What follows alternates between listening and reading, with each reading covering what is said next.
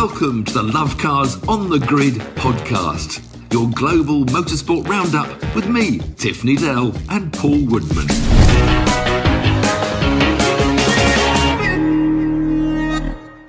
Welcome to Love Cars on the Grid, your global motorsport podcast roundup.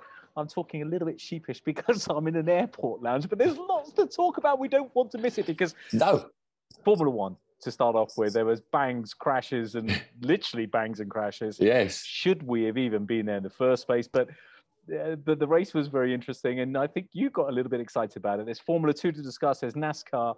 Um, and a little bit more as well. But let's kick off with Formula One. And I guess the first question is should we have even been in Yeah, Saudi Arabia? I think that that is the best first question. I mean, to me, I'm a no. I'm a no man. You know, I, did, you know, I didn't like it with it. I didn't like the track they built, and uh, I just think it's all wrong to go out. there. The money's there. We, we also because we've already got. I mean, you know, we've got Bahrain. Bahrain is not exactly a problem-free world. Um, you know, and we've got Abu, Abu Dhabi. We've got too many in a way. You know. Um, Middle East tracks because the money's there. So I just don't think we need yet another controversial circuit. And you know, there was this awful, you know, terrible terrorist attack. But luckily, nobody was injured. It was on a fuel depot, wasn't it? But and this was the first Grand Prix. What they were racing under a, a dome of of um, protection dome of missiles to prevent any attacks on the circuit area. I mean, to, to agree to that.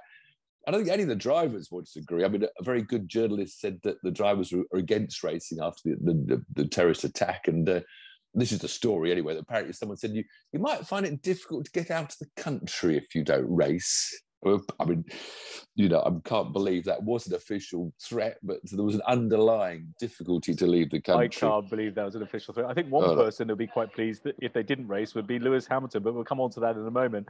I Yeah. think I think for those that did miss it, and I don't think anybody did, but the, the drivers had four hours uh, in with the FIA discussing should they be there, and they and, and they came together um, like a big union. Really, it was quite Yeah. interesting to see them all sticking together because uh, it is very controversial, but there is plenty of money there.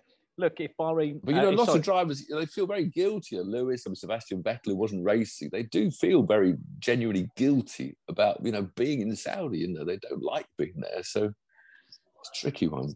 yeah, it is a tricky one. But let's move on to qualifying because that was fascinating. Well, before before we got to qualifying, though, we had the Schumacher crash. So of course, that was that was the other big thing yeah. that say, you know, not only should they, you know, be in Saudi, should they be racing on such a stupidly dangerous circuit? Uh, with this, you, know, you saw some of the free practices when people were tooling around, warming up their tires, uh, and these drivers were relying on the team telling the tooling car at 50 miles an hour, and the bloke coming at 150.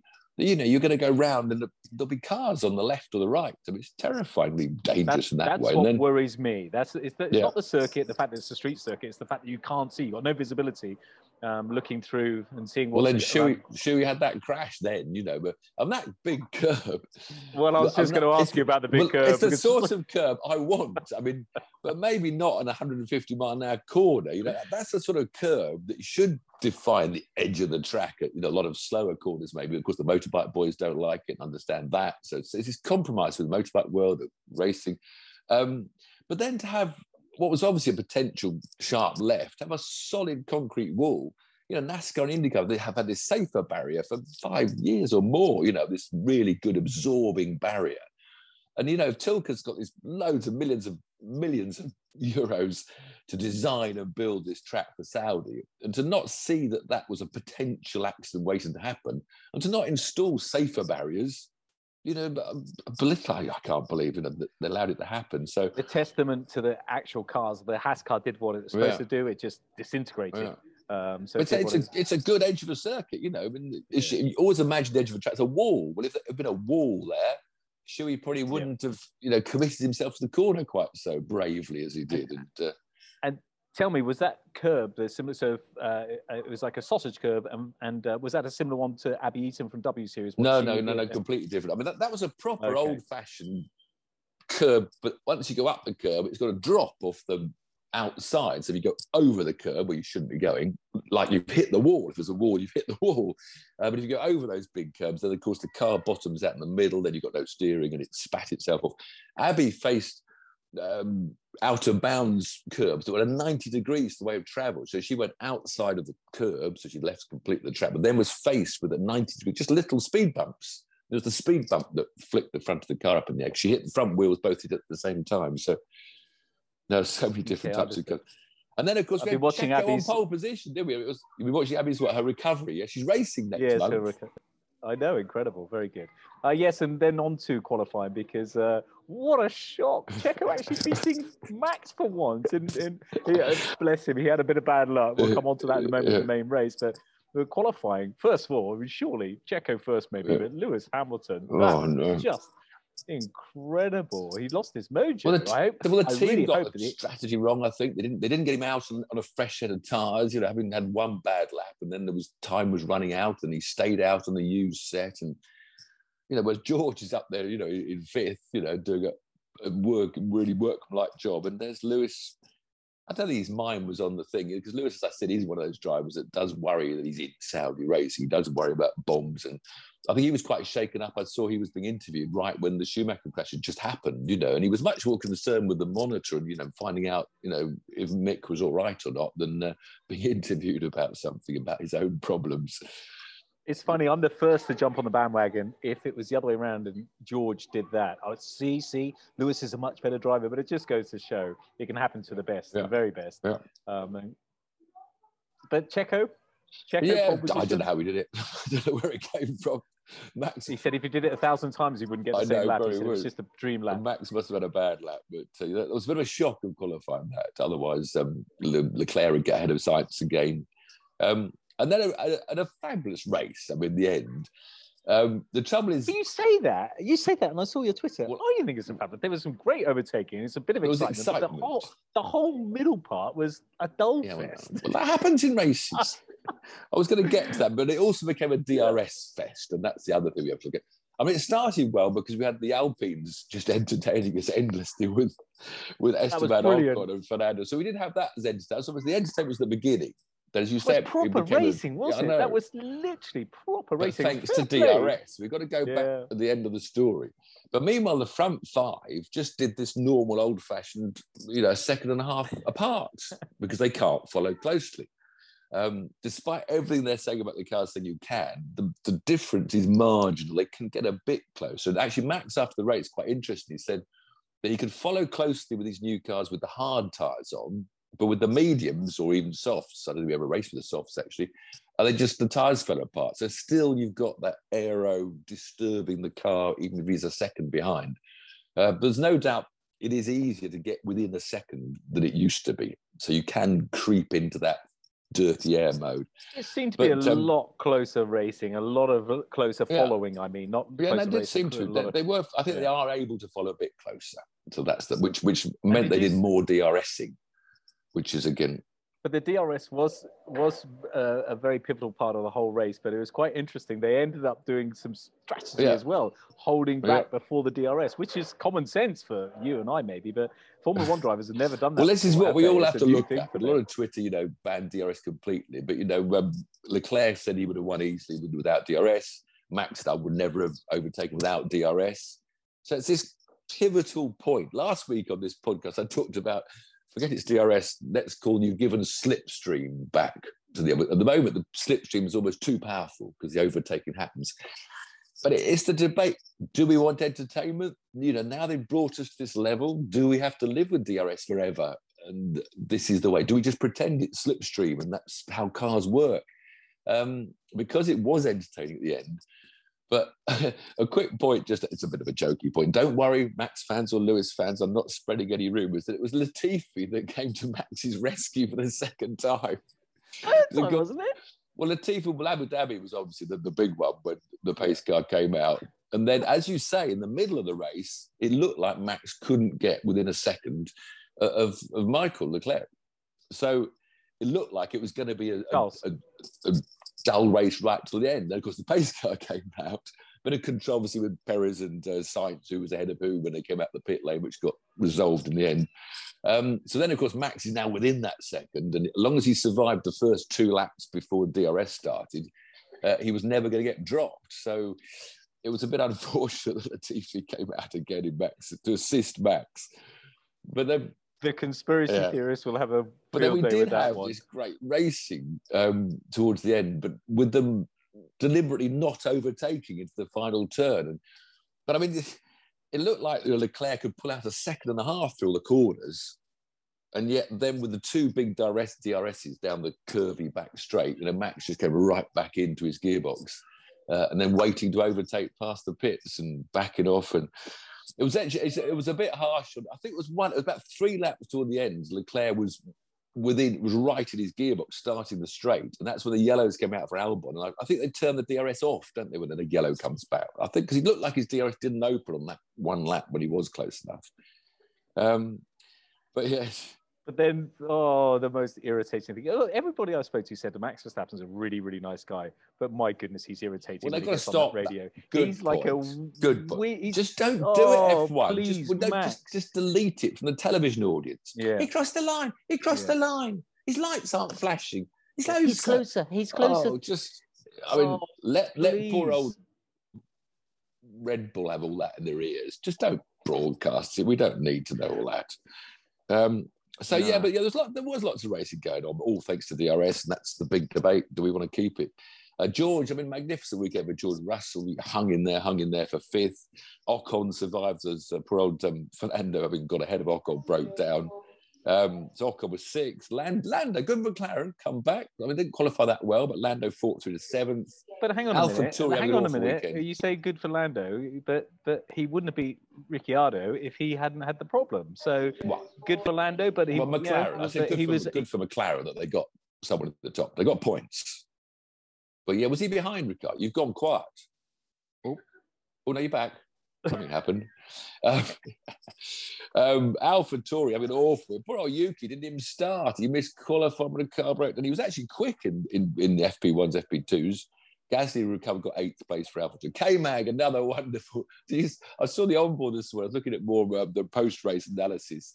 And came towards the end, every corner, his head just fell against the headrest, left, right, left, right. Um, but battled through to ninth, more points uh, for, for them. Lewis got a point. Lewis got 10th. Um, Apparently, he said to Bono on the radio, which I don't believe, but he said, "Do I even get a point yeah, for tenth place?" It's just like, oh yeah, all right. Starkey. Alfa looked good again, but Bottas retired sadly. They were looking feisty again. Zhou got an eleventh place, but uh, yeah, well, I, I, thought know. Bottas was going to this week beat Lewis after last week beating Russell, which was just would have been hilarious, really. but uh, yeah, he's been unlucky. Great looking uh, car that Alfa. I got to yeah. say that because I'm just on my way to Italy to pick up an Alfa Romeo, actually. so uh, yeah, great looking car that Alfa Romeo.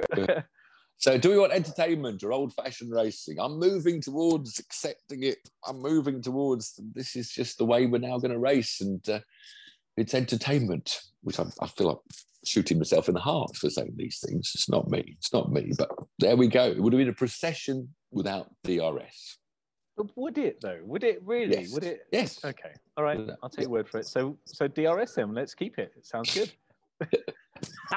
It's artificial. This is Grand Prix racing. It's the pinnacle of motorsport. We shouldn't have artificial gadgets because the aer- aerodynamics, aerodynamics have taken over our sport. Should be, they should be designing aeroplanes, those engineers, not racing cars. and can I just say, can I just say that uh, he is the biggest whinger ever on the radio. I'm sure he's not in real life, but what a drive from Max Verstappen because yeah. those Ferraris are fast. They are they're clearly the the best car out there. But Max, yeah, but the Red Bull's quicker in a straight line. They they, yeah, have admitted true. that in Paris. That that seems to be yep. generally. And you remember you remember old Horner moaning all the time. We're losing one and a half seconds to Mercedes down the straights, but one and a half seconds quicker around the corners. He's, he's not moaning now. His car's quickest in the straight line, is he? Oh, uh, what about swings, there's no F three, but it is swings round. There's no F three, but there was F two, and I think yeah, there's a bit of F2 yeah. racing. Yeah, poor old Theo Pourchaire, the championship leader, this young French kid that everyone's got a great future predicted for, had a, a, a Schumacher size shunt in, in, qualifying, didn't qualify, started right at the back of the grid. And then he had a, he had a fire in qualifying. They, they because they only had about two hours for the crash and qualifying. They had a fire in qualifying, started at the back, and it broke down the race. So he's dropped to uh, fifth place in the championship. Now, Liam Lawson, who was second in the championship, he also had a bad weekend, well, half a bad weekend, because in the race, he, he came out, his, his wheel fell off. They're having trouble getting these new wheel nuts on in the Formula 2 cars. Um, so he had to retire because the wheel wasn't attached properly. But all that was good news that Felipe Drugovich, the Brazilian, who two years ago was really good in F2, Um, but he changed teams last year, had a bad year. He's now back with the first team, and he dominated the weekend. On pole, won the race, the feature race. Um, he moves up to leading the championship now, the Brazilian. Good weekend for Richard Verschoor, the Dutch bloke. He moves up to third of the championship, having uh, finished second in the feature race. Um, but Lawson mainly um, had reasonable points to say second because he won the sprint race. He qualified sixth fastest when he started fourth on the reverse grid and came from fourth to win the race. Oh, take your flight. Um, but really, the great, the great story of the weekend for us, oh, it was empty at Luton, didn't it? The good story for Brit was the form of Jake Hughes. Because um, I wasn't predicting much when we did our preview of the year. But he, he battles, I think he only qualified about 10th, but he finished third in the reverse grid race, but then got done for his plank was slightly worn out. Um, so he lost his third place podium, but he fought through to finish fourth in the feature race. Um, and Jake's one of these guys, you know, he's been around for an awful lot. He's 27 now, which, you know, that was the year, that was the age I was when I became a Grand Prix driver. Now it's way too late to be a Grand Prix driver, but he's still there fighting. He was actually, um, he won the British Formula 4 Championship back in 2013, you know, nine years ago. Wow. He was fifth in the Euro Formula 3 in 2017, the year Lando Norris won. But since then, he's never managed to get a full season in anything. He's been a bit part half a season, run out of money, and he's been a stand-in driver. He's, he's got some good results. So I wasn't sure how he would fare this year. Um, but finally, he's got his full season F2 signed up. And, you know, really good. He's, he's had some work last two or three years. He's worked as a, a Formula E and Formula One simulator driver to earn money. He's a Formula E reserve driver. So he literally has been hanging around for six years or so to get an opportunity to show how good he is and um, hopefully the, the, this that weekend will give him the confidence to move forward. So um, well done, Jake Hughes. Good weekend. Good. I hope he uh, continues to um, to do well this season. But when does where does he go? If he does if he does very well this year, where does he go? He can't like he just he's too old for F one. So well, probably just have to stay there. Drive. Okay. Well, no sports car. This with this new evolution of the World Sports Car Championship is going to suddenly open up a lot more well-paid professional drives. Great. So I think if he can get his, his CV, you know, higher up the list and doing Formula Two, you know, he could well go off in that direction. As we've seen so many British drivers already that we looked to Sebring last year, and there were six Brits in the top five finishing cars. So. Can, can, yeah, can he, I... he, won't ever be a Grand Prix driver, I don't think. I'm not going to ask any more questions, and I'm glad there's only NASCAR to go because I'm being called now right, NASCAR then. NASCAR, absolutely crazy race. Circuit of Americas, you're the Formula One track, 40 NASCARs rumbling, no track limits apart from the apexes of three of the first fast eight sets. You couldn't cut the corner. Why, why no a track limits? Course why, explain, explain to us why there's no track limits. Because they can't be bothered. I mean, the point is, the thing about Formula One, they wanted all that runoff so they didn't hit anything if they made a mistake right? So what annoys me when Formula One boys go out in the runoff, well, hold on a minute, you shouldn't be there because that's dangerous being there because you said we must have all this runoff to protect ourselves. Well, NASCARs don't care about hitting the odd concrete walls, so they just let them run wide everywhere they wanted. Um, but then on the other extreme, then they have this silly yellow flag rule that, that, if you have a single corner yellow flag, so a guy spins and stalls, it's a full course yellow. And everyone's in the pits, more tyres, and the leaders can't pit because they did lose track position. Uh, so it was as many NASCAR races. It was a very long race from very, very exciting finish. I mean, they have these two races in the middle of the first and the second segment. So, because there's points for winning the first segment, um, the first 10 stayed out, and the other 30 all pitted three laps before the end of that session. So when they restarted, the first 10, the, the fastest 10, start 30th down to 40th because they've all been overtaken. But it's, it's a weird, weird thing, NASCAR at times. Anyway, and the last lap, the green white checker, because they've been spins and yellows all the way. We had this amazing Ross Chastain, who never won a race, being chased by AJ Allmendinger, this really great all round. He's an IndyCar, he's done everything. And he, he'd won the day before's Xfinity race, Allmendinger. So he was looking for the sweep, as they call it. Um, he's only a part-time sprint. His team don't run him in all the big sprint cup, the main Formula Ones, as it were. Uh, so he was on Chastain's tail, and then Alex Bowman, the leading one of the Hendrick Chevys, because Larson had a bad day. So Bowman was the Hendrick Chevy big guy. Anyway, right at the end of the three quarters way around the last lap, Allmendinger did the shove, got the bumper onto the uh, to the leader of Chastain. And the last three quarters, I mean, Chastain then went wide. Then Bowman went around the outside of both of the next corner. So now Chastain's down to third, Allmendinger was second. But then Chastain used, it was amazing. It was like a, a, a pinball in a in a snooker thing because um, Chastain got into the back of Allmendinger under braking for must be almost the penultimate corner, shoved him so hard that he put Allmendinger into Alex Bowman. So How can they Bowman- do that and get away with well, it? well that, that's, that's the way, you know, because Allmendinger got by um, putting the bumper to Chastain two or three quarters, quarters before. And it's just the law, the rule, law of things. So um, Allmendinger actually spun, uh, but Bowman managed to come back on. But Chastain then got back into the lead. The melon man, he's a melon farmer from Florida, took the finish line, won his first ever sprint race, you know, first ever NASCAR race, and smashed the melon and ate the melon while he was being interviewed. And, uh, well, that is NASCAR. I mean, it, you know, and the other two drivers both were interviewed after. Both said, "I would have done what he did." That's what we do Brilliant. in NASCAR. You know, Brilliant. you try to you try to fight off being pushed into a corner under braking, um, and sometimes it doesn't work. So, So it's like posh banger racing.